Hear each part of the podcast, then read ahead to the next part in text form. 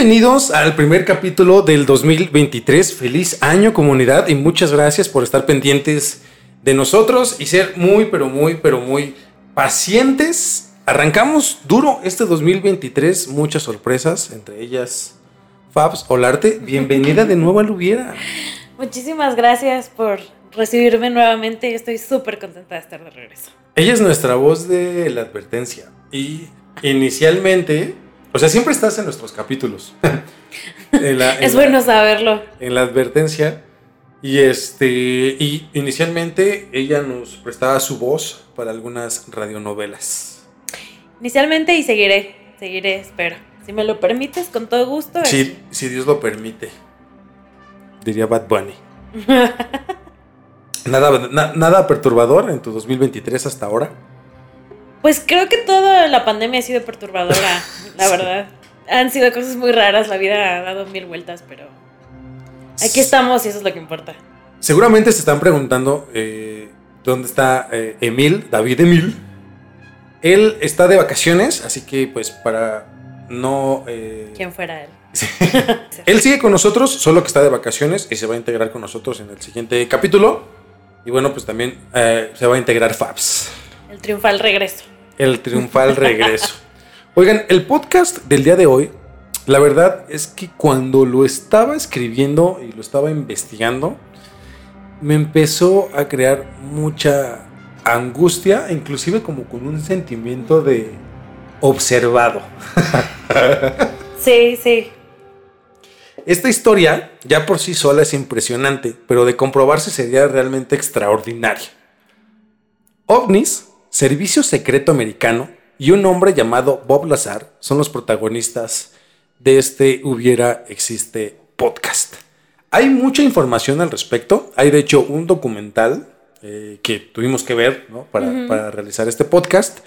Y hay un podcast también muy completo de Jeremy Corbell, que es también este podcaster que hace como cosas de investigación paranormal, pero a profundidad, ¿no? Tiene uno ahí de Skinwalker, o sea, tiene, tiene, es como muy famoso en, y documentado en el gremio y documentado y todo. Y tiene un podcast con el mismo Bob Lazar, en el cual profundiza muchísimo, pero a grandes, a, grandes, a grandes rasgos, él es muy congruente, a pesar de que esto pasó hace 30 años. 30 años, a más de 30 años. O sea, él es muy congruente con lo que dice.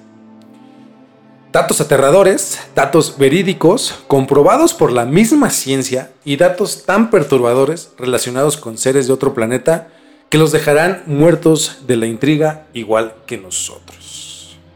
Entonces, sin más preámbulos, diría el negro, los dejamos aquí con el primer podcast del 2023. Que lo disfruten.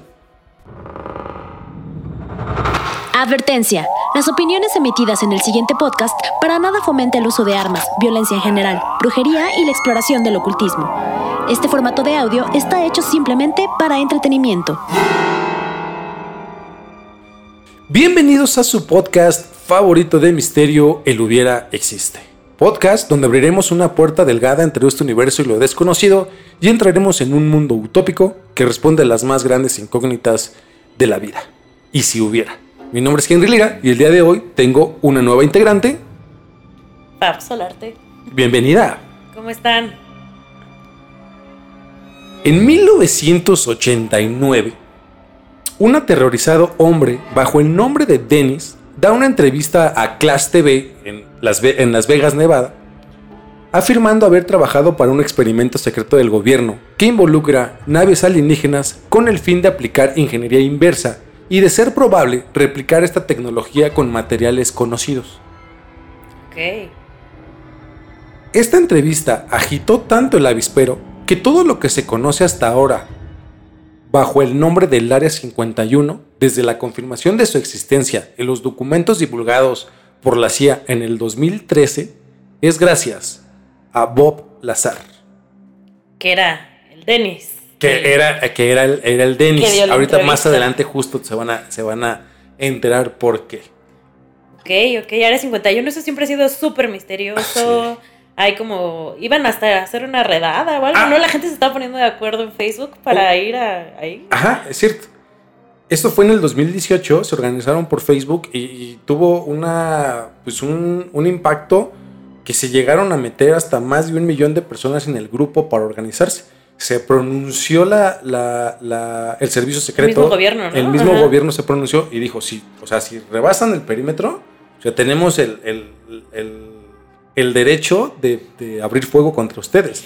Y todo esto es a raíz de un documental que, sacó, que sacaron de Bob Lazar en el 2018. Es, es de, de hecho, este es el documental que estamos viendo. Es ok, correcto. ok. No, pues a saber. ¿Qué pasó? ¿Por qué? ¿Por qué todo ese interés en el área 51? Es cierto.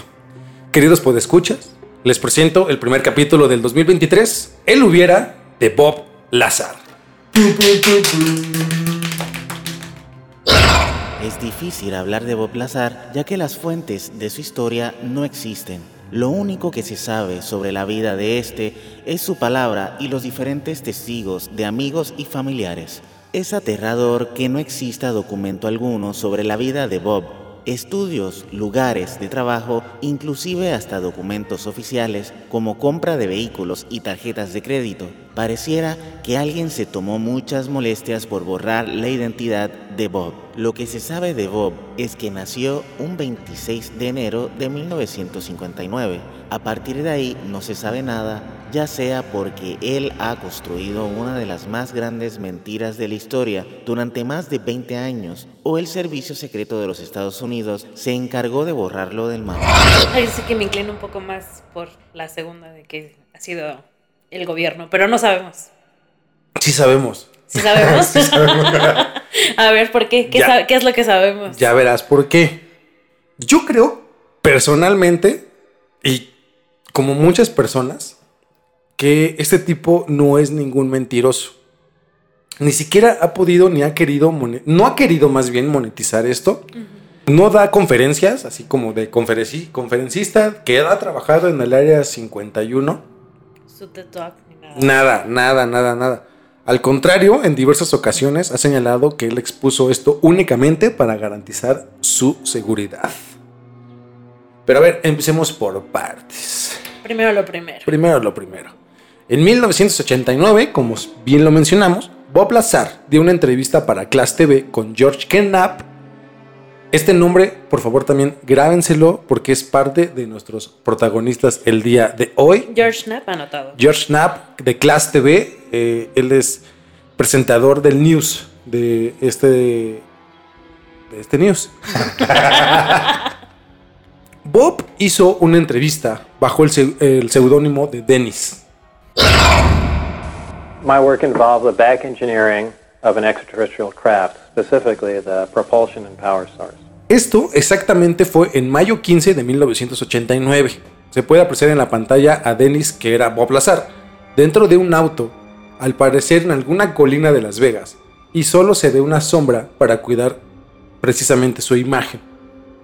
Sorprendentemente, en la entrevista, Dennis expresó que ocultaba su identidad para protegerse y para no meterse más en problemas, ya que al parecer, y lo veremos más adelante, sufría un acoso hostil por parte del Servicio Secreto de los Estados Unidos de América.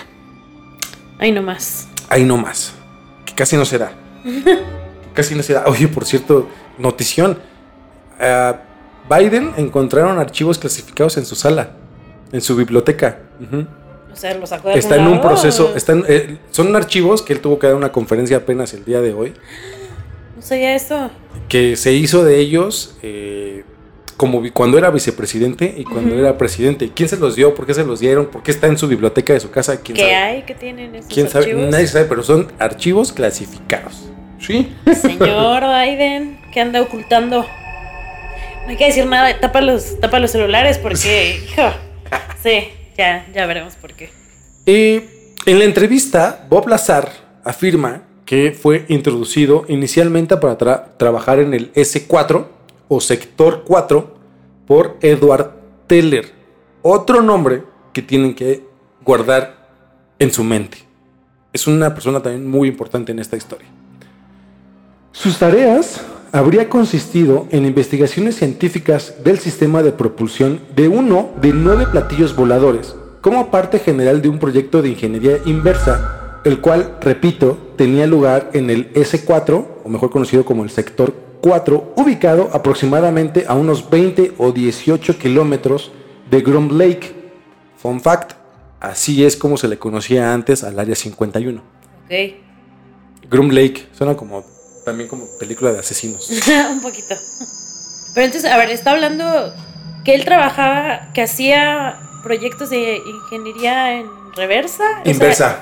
inversa, es decir, Es decir, la, la- la ingeniería inversa se utilizaba muchísimo, por ejemplo, en la guerra de Vietnam, cuando agarraban, por ejemplo, armas americanas, los llevaban a lugares para investigación y las desarmaban con tal de replicar Ah. esa tecnología. ya, ya, ya. O sea, y, ahí casual, o sea, nueve platillos voladores y órale, Exacto. Construyelos de regreso. Ajá. Entonces, eh, eh, la idea o el proyecto que se le asignó a Bob Lazar era hacer ingeniería inversa acerca de cómo funcionaba la propulsión de este platillo. Uno de nueve platillos. Y más adelante lo veremos, pero eso, esos nueve platillos eran útiles. O sea, no eran como que maquetas. O, o- o sea, Como funcionaban. miniaturas, ¿no? O Funcio- sea, Ajá, no, funcionaban. Escalas normales. O sea, todo, todo normal. Bueno, bueno, sí, de- normal dentro de lo que cabe.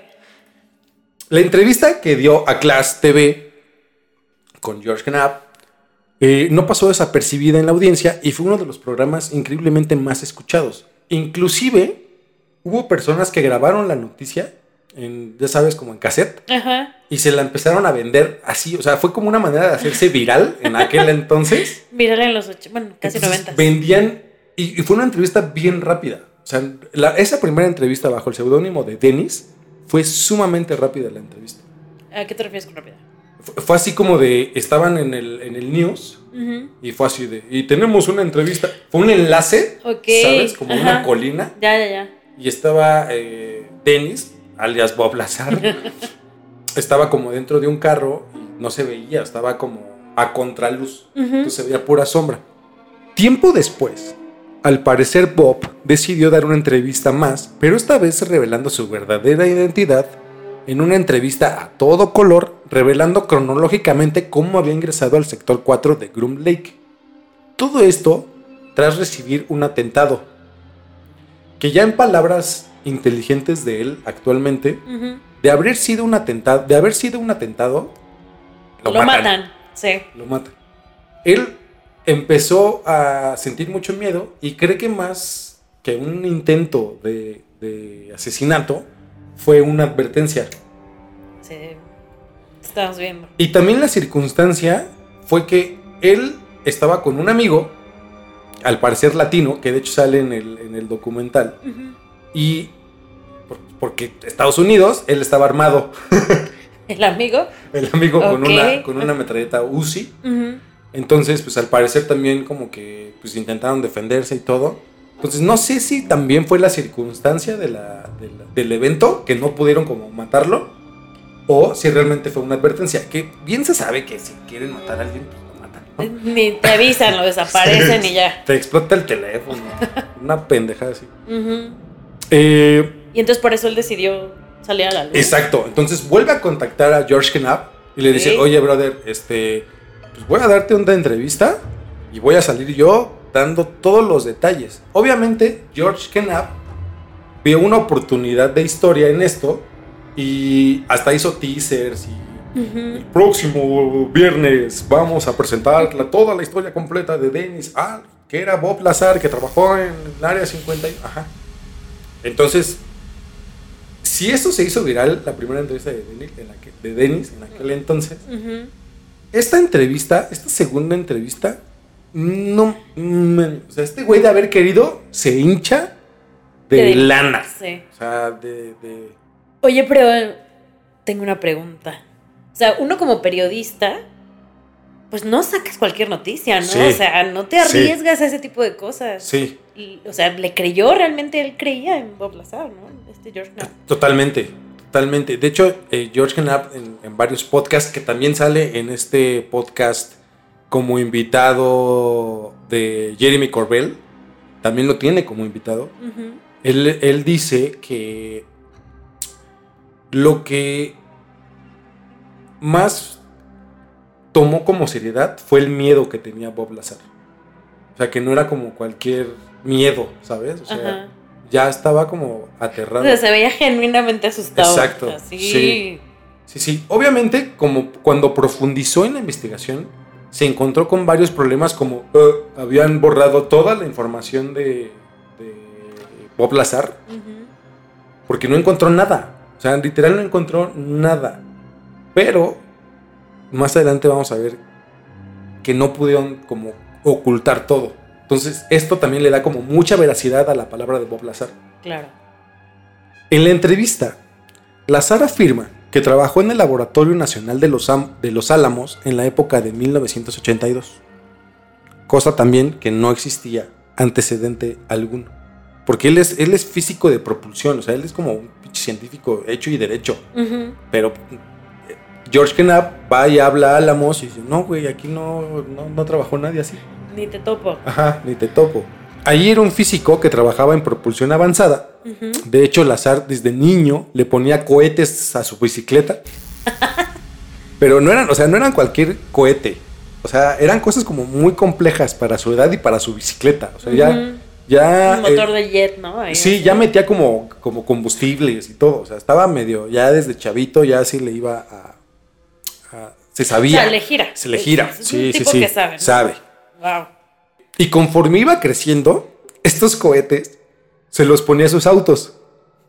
Entonces, de hecho, imagínate el auto de Gru, así del, del- de mi villano favorito. ¿Lo has visto? Que es como con un pinche cohetote. O sea, literal, eran así sus, sus, sus autos. De hecho, salió en un periódico local con una foto su Honda Civic con un motor de reacción en la parte de atrás. Que también sale en el documental, de hecho. Ajá. Recordaremos que según Lazar, la inteligencia secreta borró toda su vida de estudios laboral y esto no fue diferente en los Álamos. ¿no? Sí, pero con esa parte de los carros te das cuenta de que, o sea, sí sabía, o sea, era un tipo que trabajaba en, tenía el conocimiento de eso. Era, es físico. O sea, él se graduó de físico. Hizo maestrías en física. O sea, es, alguien letrado. De hecho, tú lo ves, más bien lo escuchas hablar. Este, y es un tipo que, que le gira.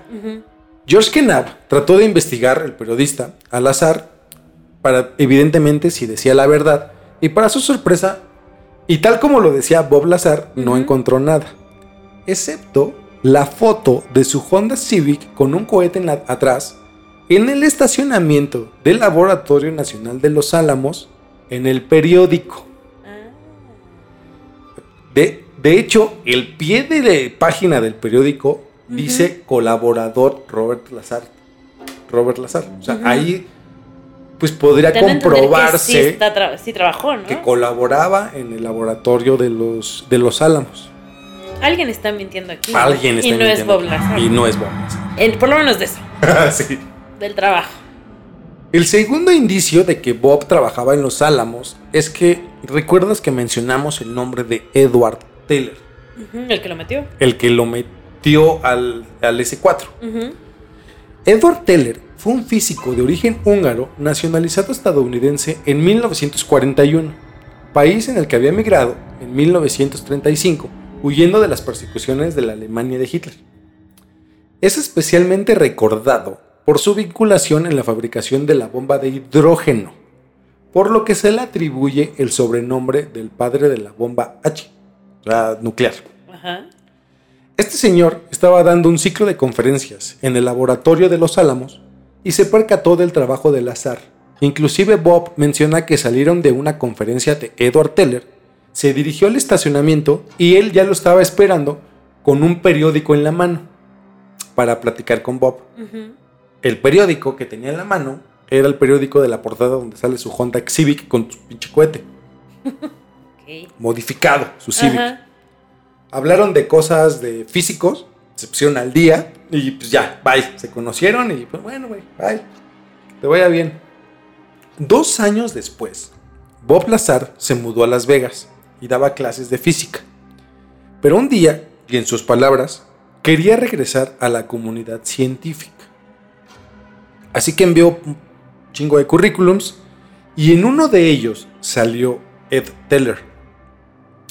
Lo reconoció inmediatamente de aquella plática que tuvieron y le dio una referencia laboral para la EG&G. Recibió una carta, después fue a un par de entrevistas a proyectos especiales en el aeropuerto de McCarran en Las Vegas. El perfil del trabajo era en área de propulsión de cohetes, algo que al parecer pues le encajaba como anillo al dedo a Bob Lazar. Le comentaron que era en un área remota, cosa que no se le hizo como muy raro, porque precisamente como se sabía que, o sea, no se conocía como el área 51, pero se sabía que había un área militar ahí porque hacían pruebas nucleares. Era famoso porque hacían pruebas nucleares, cosa que no se le hizo raro a, a Bob Lazar, al contrario, se le hizo súper común. Pues sí, no vas a andar bombardeando a los vecinos. ¿no? Ajá, tus pruebas. exacto. Ajá. Y de hecho, es como muy típico que en este tipo de trabajos estés en chinga dos semanas y luego dos semanas estás off. O sea, también era como que muy así el empleo. ¿Pero por qué? Yo creo que se le sobrecarga la cabeza. O sea, yo creo que no es sano.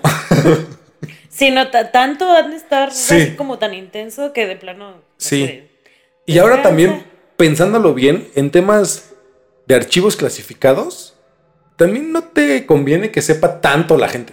También ahorita vamos a profundizar en eso, pero como que sí, eh, como que sí se ve, o sea, de lo que sabes, ven, investiga, pero después te vas dos semanas. Entonces también como que si cuando te vas de vacaciones te cuesta trabajo regresar a tu ritmo de trabajo. Cinco mil emails ahí. Exacto. En mi bandeja de entrada. No quieren saber estos güeyes, o sea, pobres.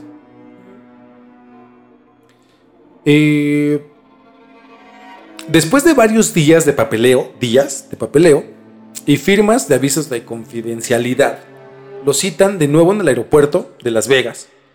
Lo suben a un vuelo privado al cual se refiere como Janet. O sea, Bob Lazar menciona que esos vuelos que iban específicamente al área 51, que eran vuelos de pasajeros, o sea, es como, como el transporte del trabajo que, que contratan para que te Ah, lleven, ya, Ajá.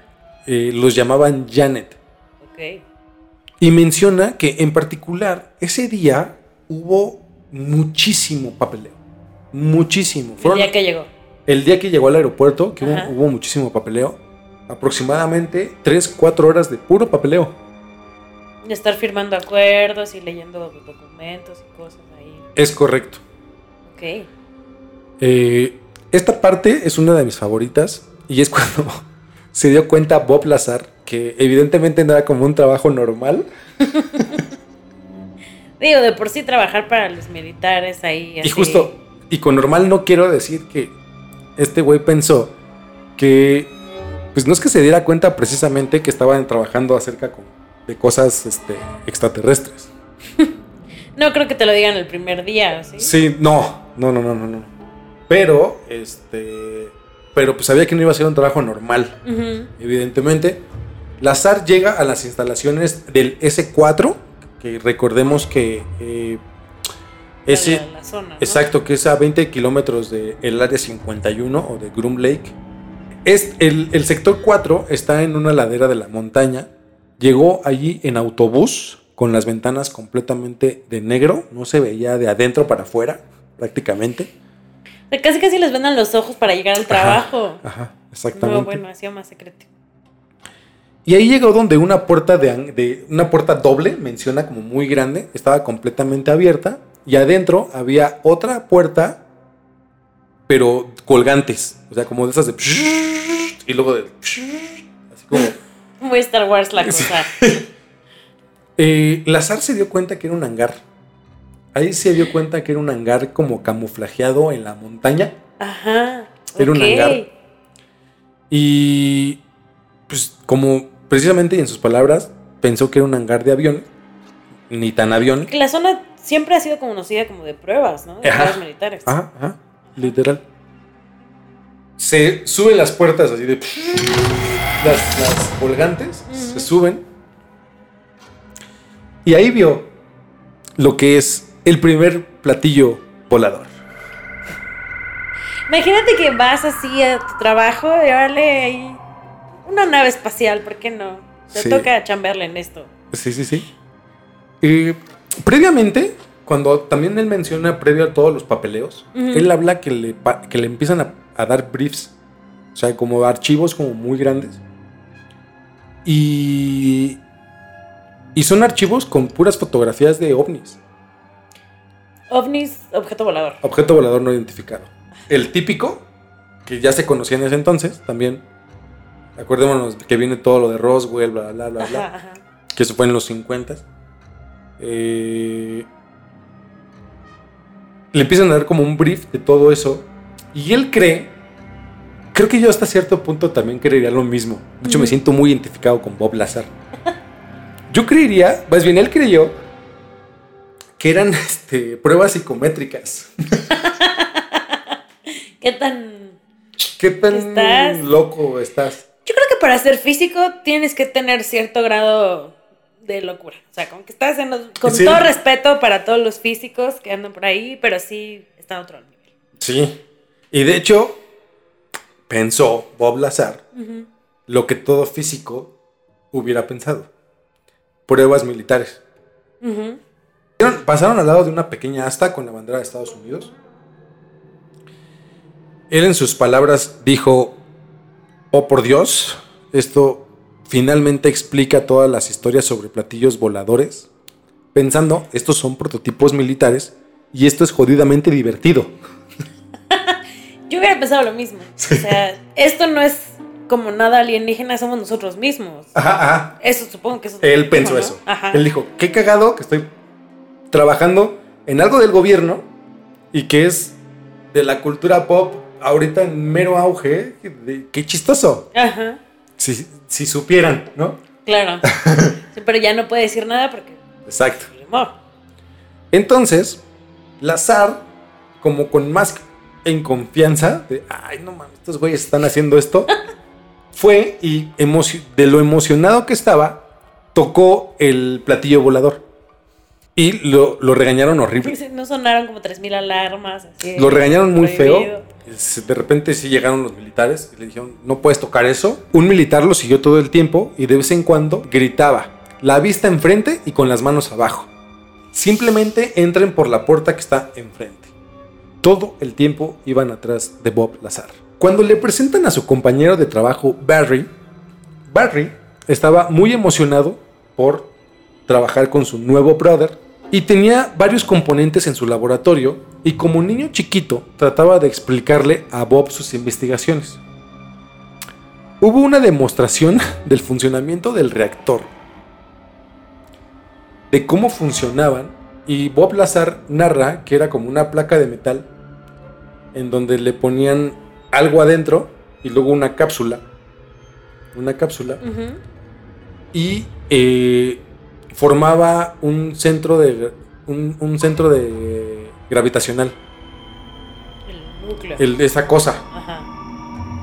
y ahí dijo se dio cuenta dijo esta tecnología no existe o sea esto lo tienen muy bien resguardado porque no existe esta tecnología. Sí, Bar- no, es- recordemos que estamos hablando de 1989. Nueve. No, porque fue, fue antes, no cuando lo contrataron. 89 fue cuando ya dijo. cuando ah habló. sí antes sí ha de ser por ahí 87 Sí. 88 Eh, mi edad. Ajá. Y. Y él explica que, o sea, no es como que prendas la luz y se forme un, un- un centro de gravitación. O sea, no se puede formar gravitación, gravedad de la nada. Claro. O sea, no se puede. Eso es físicamente imposible. Ujú. Y pues se sorprendió muchísimo de esta tecnología. Inclusive su compañero de trabajo, Barry, fanfarroneando, le dice que intenta tocarlo. Se intenta tocarlo. Ujú.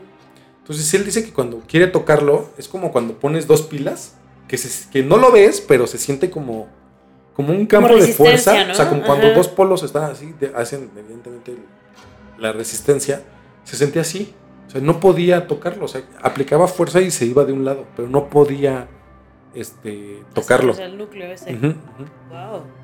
O sea, hacía como un campo o algo alrededor de Eh. un centro. Es correcto. Y eso era parte de estos platillos. O, o sea, Al parecer era ¿no? la Ajá. tecnología que estaban ocupando en los platillos voladores. O sea, así vuelan. Así vuelan, así vuelan. Es correcto. Lazar describe nueve platillos y él y Barre trabajan solo en uno de los nueve platillos. Ujú. Él y Barry solo tenían acceso a la parte de abajo del platillo y a la parte del medio del platillo.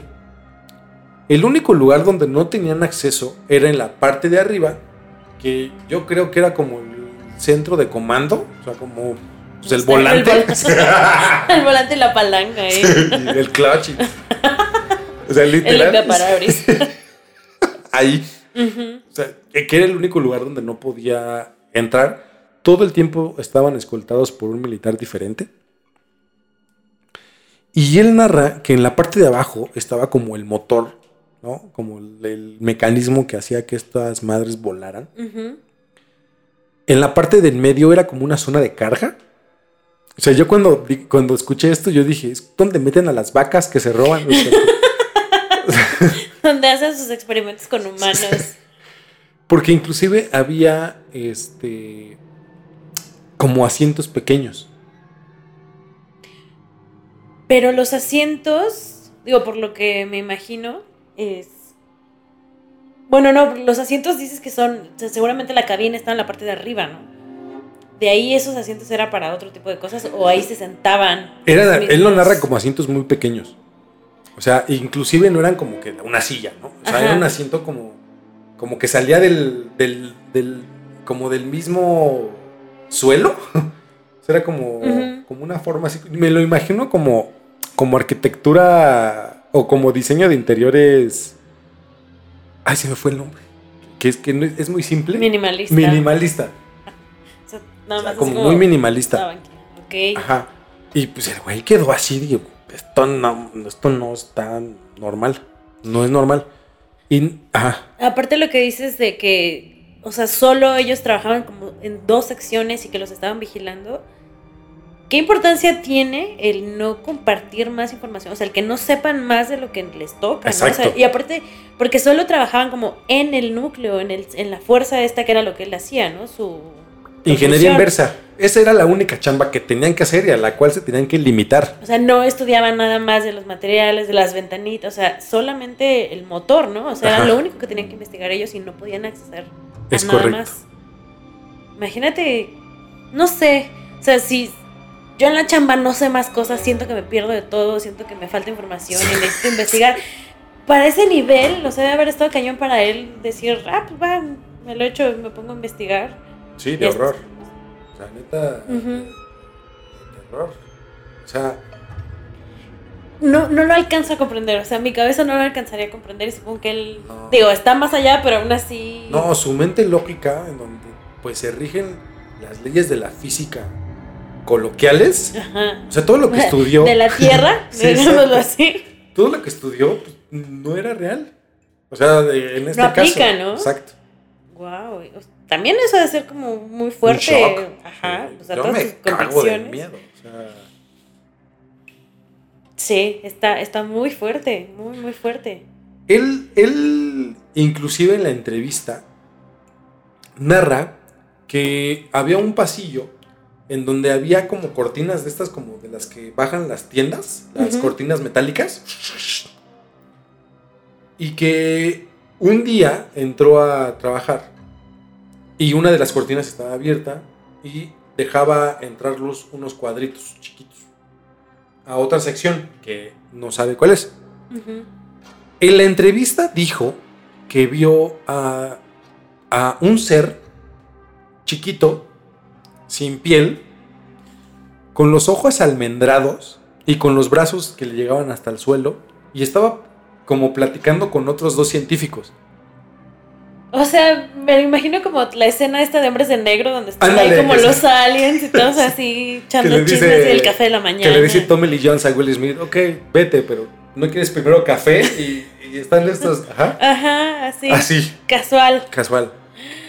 Esto, después de. de- en, en- en este tiempo actual, ya, en- por ejemplo, en el documental, lo narra Bob Lazar un poco más serio y, y un poco más inteligente. Y lo narra como de. Yo no vi que se moviera, ¿sabes? O sea, yo vi algo. Y solo fue así como un segundo. Se supone que no debería de haber Como eso. de reojo, ¿no? Exacto, porque tenía el militar en la, siempre en la parte de atrás. Ajá. Entonces, él, él supone, él estaba diciendo que estaban haciendo pruebas de proporción. Entonces, que lo que vio era un, era un muñeco, era un, era un, un doll, o sea, un, un, este, un, Como maniquí. Un maniquí. Ajá. un maniquí y que eso le servía para medir las proporciones de las cosas que estaban adentro. O sea, de ah, así se ve sentado, así se ve parado, o sea, como que era un maniquí. Bueno, pero, o sea, con base en algo. O Igual sea, no, da- no era un maniquí humano. Sí, exacto. Igual da pinche miedo. O sea, Sí, claro. sea o no real, el alien Ajá. estaban haciendo algo de un conocimiento que evidentemente no nos están compartiendo y da, terror. Ahora, yo cuando lo escuché en el documental, se me puso la piel chinita. No sé si te pasó lo mismo. Tenían un sobrenombre estos, estos seres. Sí. Y sí, también, ahorita ya se me volvió a poner la piel chinita otra vez de acordarme. Ellos tenían un sobrenombre o tenían una palabra clave en el cual se tenían que referir y era The Kids. Eran Los niños. los niños. No, pero, o sea, de niños eso no tienen nada. ¡Qué horror! No. ¡Qué miedo! O sea, ¿por qué ponen, qué hacen eso, señores gringos? ¿Qué les pasa? Eh, ahora, lo interesante, y ahora aquí el clímax de todo esto que le está pasando a Bob Lazar, y lo cual le da muchísima veracidad, es que el combustible que ocupaban en su trabajo de ingeniería inversa era algo que le llamaban el elemento 115. El elemento 115, no soy físico, y si no, esto se alargaría muchísimo. Y si alguien nos escucha, por favor, bienvenido a la explicación real. Pero el chiste es que agarran un tipo de elemento y lo empiezan a borbandear con, como con un chingo de descargas eh, eléctricas. Y esto te hace una bomba, un- una energía nuclear Por la reacción del elemento. por la reacción del elemento. Y esto era lo que prácticamente este, que prendía. ajá, pues hacía o forma un, cen- un centro gravitacional controlable. Él hace mucho énfasis en este elemento 115 y de hecho te narra en el documental y en el podcast cómo tienen que formar los cilindros y adentro van unas pirámides y hacen una reacción. Están, son tres cilindros que comprimen. O sea, es algo como muy complicado que yo no sé si sea posible esto. ¿no? Según el documental, esto se lo llevan a, a varios científicos. De hecho, narran que se lo llevan como a 15 científicos, entre ellos rusos, entre ellos este, alemanes, este, americanos, y ninguno lo desmintió. O sea, tampoco es verdad, pero es posible. Que no saben de dónde viene, ¿no? O sea, como el origen de ese elemento. No se sabe, no sabían. Ajá. Solamente él era, su número atómico era 115 y tenía un cierto grado de estabilidad. Ahora, ahí te va lo interesante de esto.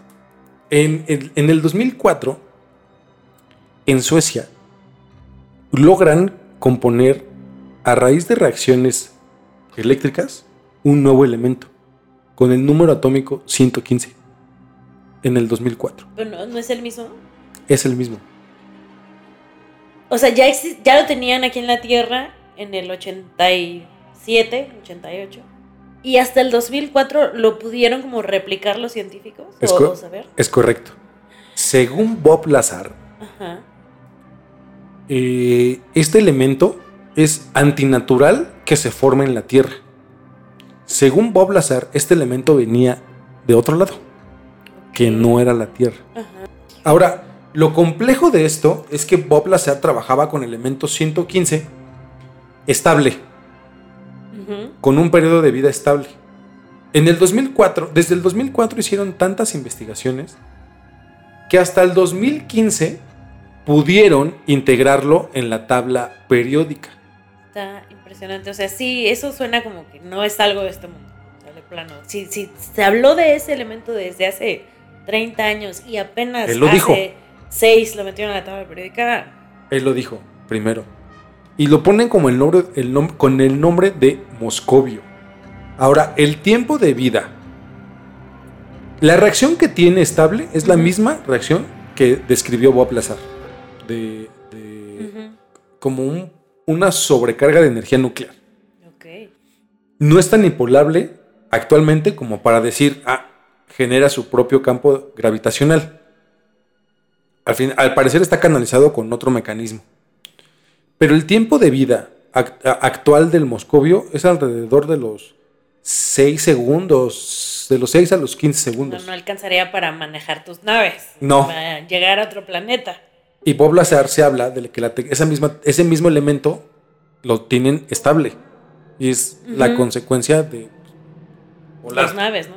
Porque aparte creo que él menciona que no, o sea, ni siquiera son naves de otro planeta, son naves de otra galaxia. Y Sí. así lo dice. ¿no? Sí. Y, y lo dice muy seguro. ¿Se imaginan? Naves de otra galaxia. O sea, ni siquiera alcanzo a dimensionar el tamaño de la galaxia de esta en la que vivimos como para pensar que vienen de otra. Es correcto. Ahora. ¿cómo se metió en todo este problemón Bob Lazar? Él, junto con Barry, al parecer vieron una prueba de ovnis que no debían de ver. Fue una prueba de vuelo en, Ujú. en específico. Y al parecer eh, llevaron a más personas. Entre esas personas, a amigos y a la esposa de Bob Lazar. Como de, oye, esto está mal, estoy trabajando en cosas bien locas. No sé si no le creen. ¿Cómo no? Entonces como que empiezan a mapear el, el- el- lugar y logran ver la prueba. O sea, hay más testigos de esto. Hay más testigos de esto. Pero nadie ha hablado más que él. Nadie ha hablado más que él, pero los descubren. Pues es que amigo. Y evidentemente lo corren. Evidentemente lo corren. Y ahí es donde viene como todo, todo, todo, todo el, el problema. que Ahora, él decide hablar, ¿no? que él decide, por eso Pero- él decide hablar. Si tenía firmados todos los esos acuerdos de confidencialidad, ¿a qué te arriesgas? ¿Qué te pueden hacer? Sí, matarte o irte ajá, por traición a la patria, y media. Espionaje también, Claro. que se daba mucho, o se da. Ajá. Y, ¿Y por qué está libre? Porque no estuvo en la cárcel no. Ajá, él, a, a mi parecer, hizo dos movimientos extremadamente inteligentes. No lo dicen en el documental, eh, no profundizan tanto, pero él es acusado, él es acusado de proxenetismo. Y esto, Esto fue después de que ya había dado su entrevista, de que ya había dicho todo. es correcto. Ay, qué jugada tan básica. O sea, así de, ay, no, es que este tipo es, o sea, trafica mujeres. Pero, eh, te digo, se me hizo un movimiento súper inteligente por parte de él. Entonces sí lo hizo. Lo hizo. O sea, él, se- él lo declararon culpable por esto. Para los que no sepan, es como eh, pues, crear como una red literal o ayudar a crear una red de prostitución. Ajá. Eh, y lo hizo y lo declaran culpable. Pensé que le habían inventado la historia. No, no, no, él lo hizo. O sea, él confirmadísimo. Ajá. Este güey lo hizo. Y George Knapp, que era el periodista, estaba muy enojado con él porque dijo, güey, todo lo que, o sea, mi trabajo está de por medio, todo lo que dijiste y ahora haces estas pendejadas. Toda su pero espérate, credibilidad. pero Ajá. espérate, Lo hizo por algo. totalmente. Él en el juicio, enfrente del juez, dijo todo lo mismo que le había dicho a George Knapp. De que había trabajado en esto. el- Y al ser este. una agencia secreta, pues entre agencias, y actualmente por eso se desclasificaron los archivos de la CIA por ley, porque las agencias, entre agencias, la CIA, el FBI, No la Marina, y están peleadísimas. Están peleadísimas. Entonces, él dice exactamente lo mismo. Se caga de la risa el juez, ¿no? Así de, güey, estás loco. Se ponen a investigar y tienen los mismos problemas que Josh Knapp, que no hay absolutamente nada. O sea, no se comprueba dónde estudió, dónde trabajó, o sea, nada. Según él es físico y todo, pero no hay registros. No hay nada de él. Entonces la policía estatal se da cuenta de no hay nada de este cabrón. Se pone a investigar y descubren, cosa que no pudo haber de- descubierto George Knapp, que eran llamadas telefónicas realizadas por Bob Lazar desde Álamos. Y ahí se confirma que efectivamente trabajó en Álamos. Y, No que no. y un archivo de, de- de- un, un archivo, un papel de cómo fue contratado por Ed Teller con, bajo la empresa de, de EG and E- esta empresa. Y eso le da veracidad a, a, a- a Bob Lazar. Él este, va, va preso y pues como no pueden, como que sí lo hiciste, güey, pero creo que también estás como raro. Entonces llegan a un arreglo y hay un, este, una detención domiciliaria, domiciliaria, Ok. pero también queda en el ojo de la policía estatal. Entonces eso sirvió para que también cualquier cosa que llegara a Como que le pasar. estuvieran echando ojo. Exacto. Qué listo muchacho. Exacto. No, pues no por nada es físico. No por nada es físico. Wow. Y la segunda razón por la que creo que, está, que sigue vivo eh, Bob Lazar, Ajá. lo comentan en el documental, lo dan a entender, pero no lo dicen y no lo confirma Bob Lazar. Pero al parecer, la garantía de vida que tiene él es que se robó parte del elemento 115. O sea, él se robó. Ajá. Cuando se dan cuenta que lo agarraron, como que "Ah, Con permiso. me voy a llevar este pisapapeles y se lo lleva. ¿Cómo lo logró? No tengo idea. No sé, eh, eh, no sé, no tengo idea. Si se salió el Chapo dos veces de la cárcel, supongo que también por mucha seguridad que existe en un lugar es posible, pero él sufre redadas a cada rato. eh, de hecho, en el documental Ajá, ajá. eh, vía celular, o sea, al parecer el celular es lo que da el pitazo al FBI. Ajá. Y hay una redada eh, durante la filmación de ese documental y llegan agencias, muchas personas a su empresa. Él se dedica actualmente a tener una empresa de venta de químicos y estaban buscando el elemento 115. Es demasiado tarde para sacar mi celular de, de aquí del cuarto. Así. Digo, si ya sabemos que nos super espían, te salen los comerciales de algo que platicaste claro. y todo, que el FBI no está enterado, pero obviamente no nos están vigilando a nosotros. Les mandamos un saludo, si es así. A gente del FBI que me vigila, un saludito. Sí. Al, al cabo John Smith, te mandamos un saludo. Con todo respeto, pero sí. Pues sí, seguramente este tipo lo tienen súper, súper vigilado, sobre todo si sospechan eso, ¿no? Que, que tiene algo ahí, material extraterrestre guardado. No, Sí. no lo va a tener en su casa. No. O sea, ese cuate lo va a tener guardado. quién sabe dónde. No Pero sé. pues supuestamente esta es la, la garantía de vida que tiene él. Eh, ¿Se me Lo- está yendo algo? No. Lo, lo más interesante es que ya pasaron 30 años de sus primeras declaraciones. Y sigue manteniéndose firme y sigue manteniéndose coherente. Eso es No dificilísimo. ha cambiado la historia en 30 años. No, no. Y eso también es un puntito más, así, sí, palomita más, de que quizá no está mintiendo. no o es la mentira más grande Más elaborada, así. después del. O sea, de las Torres Gemelas, tal vez. Saludos a nuestro cabo John Smith.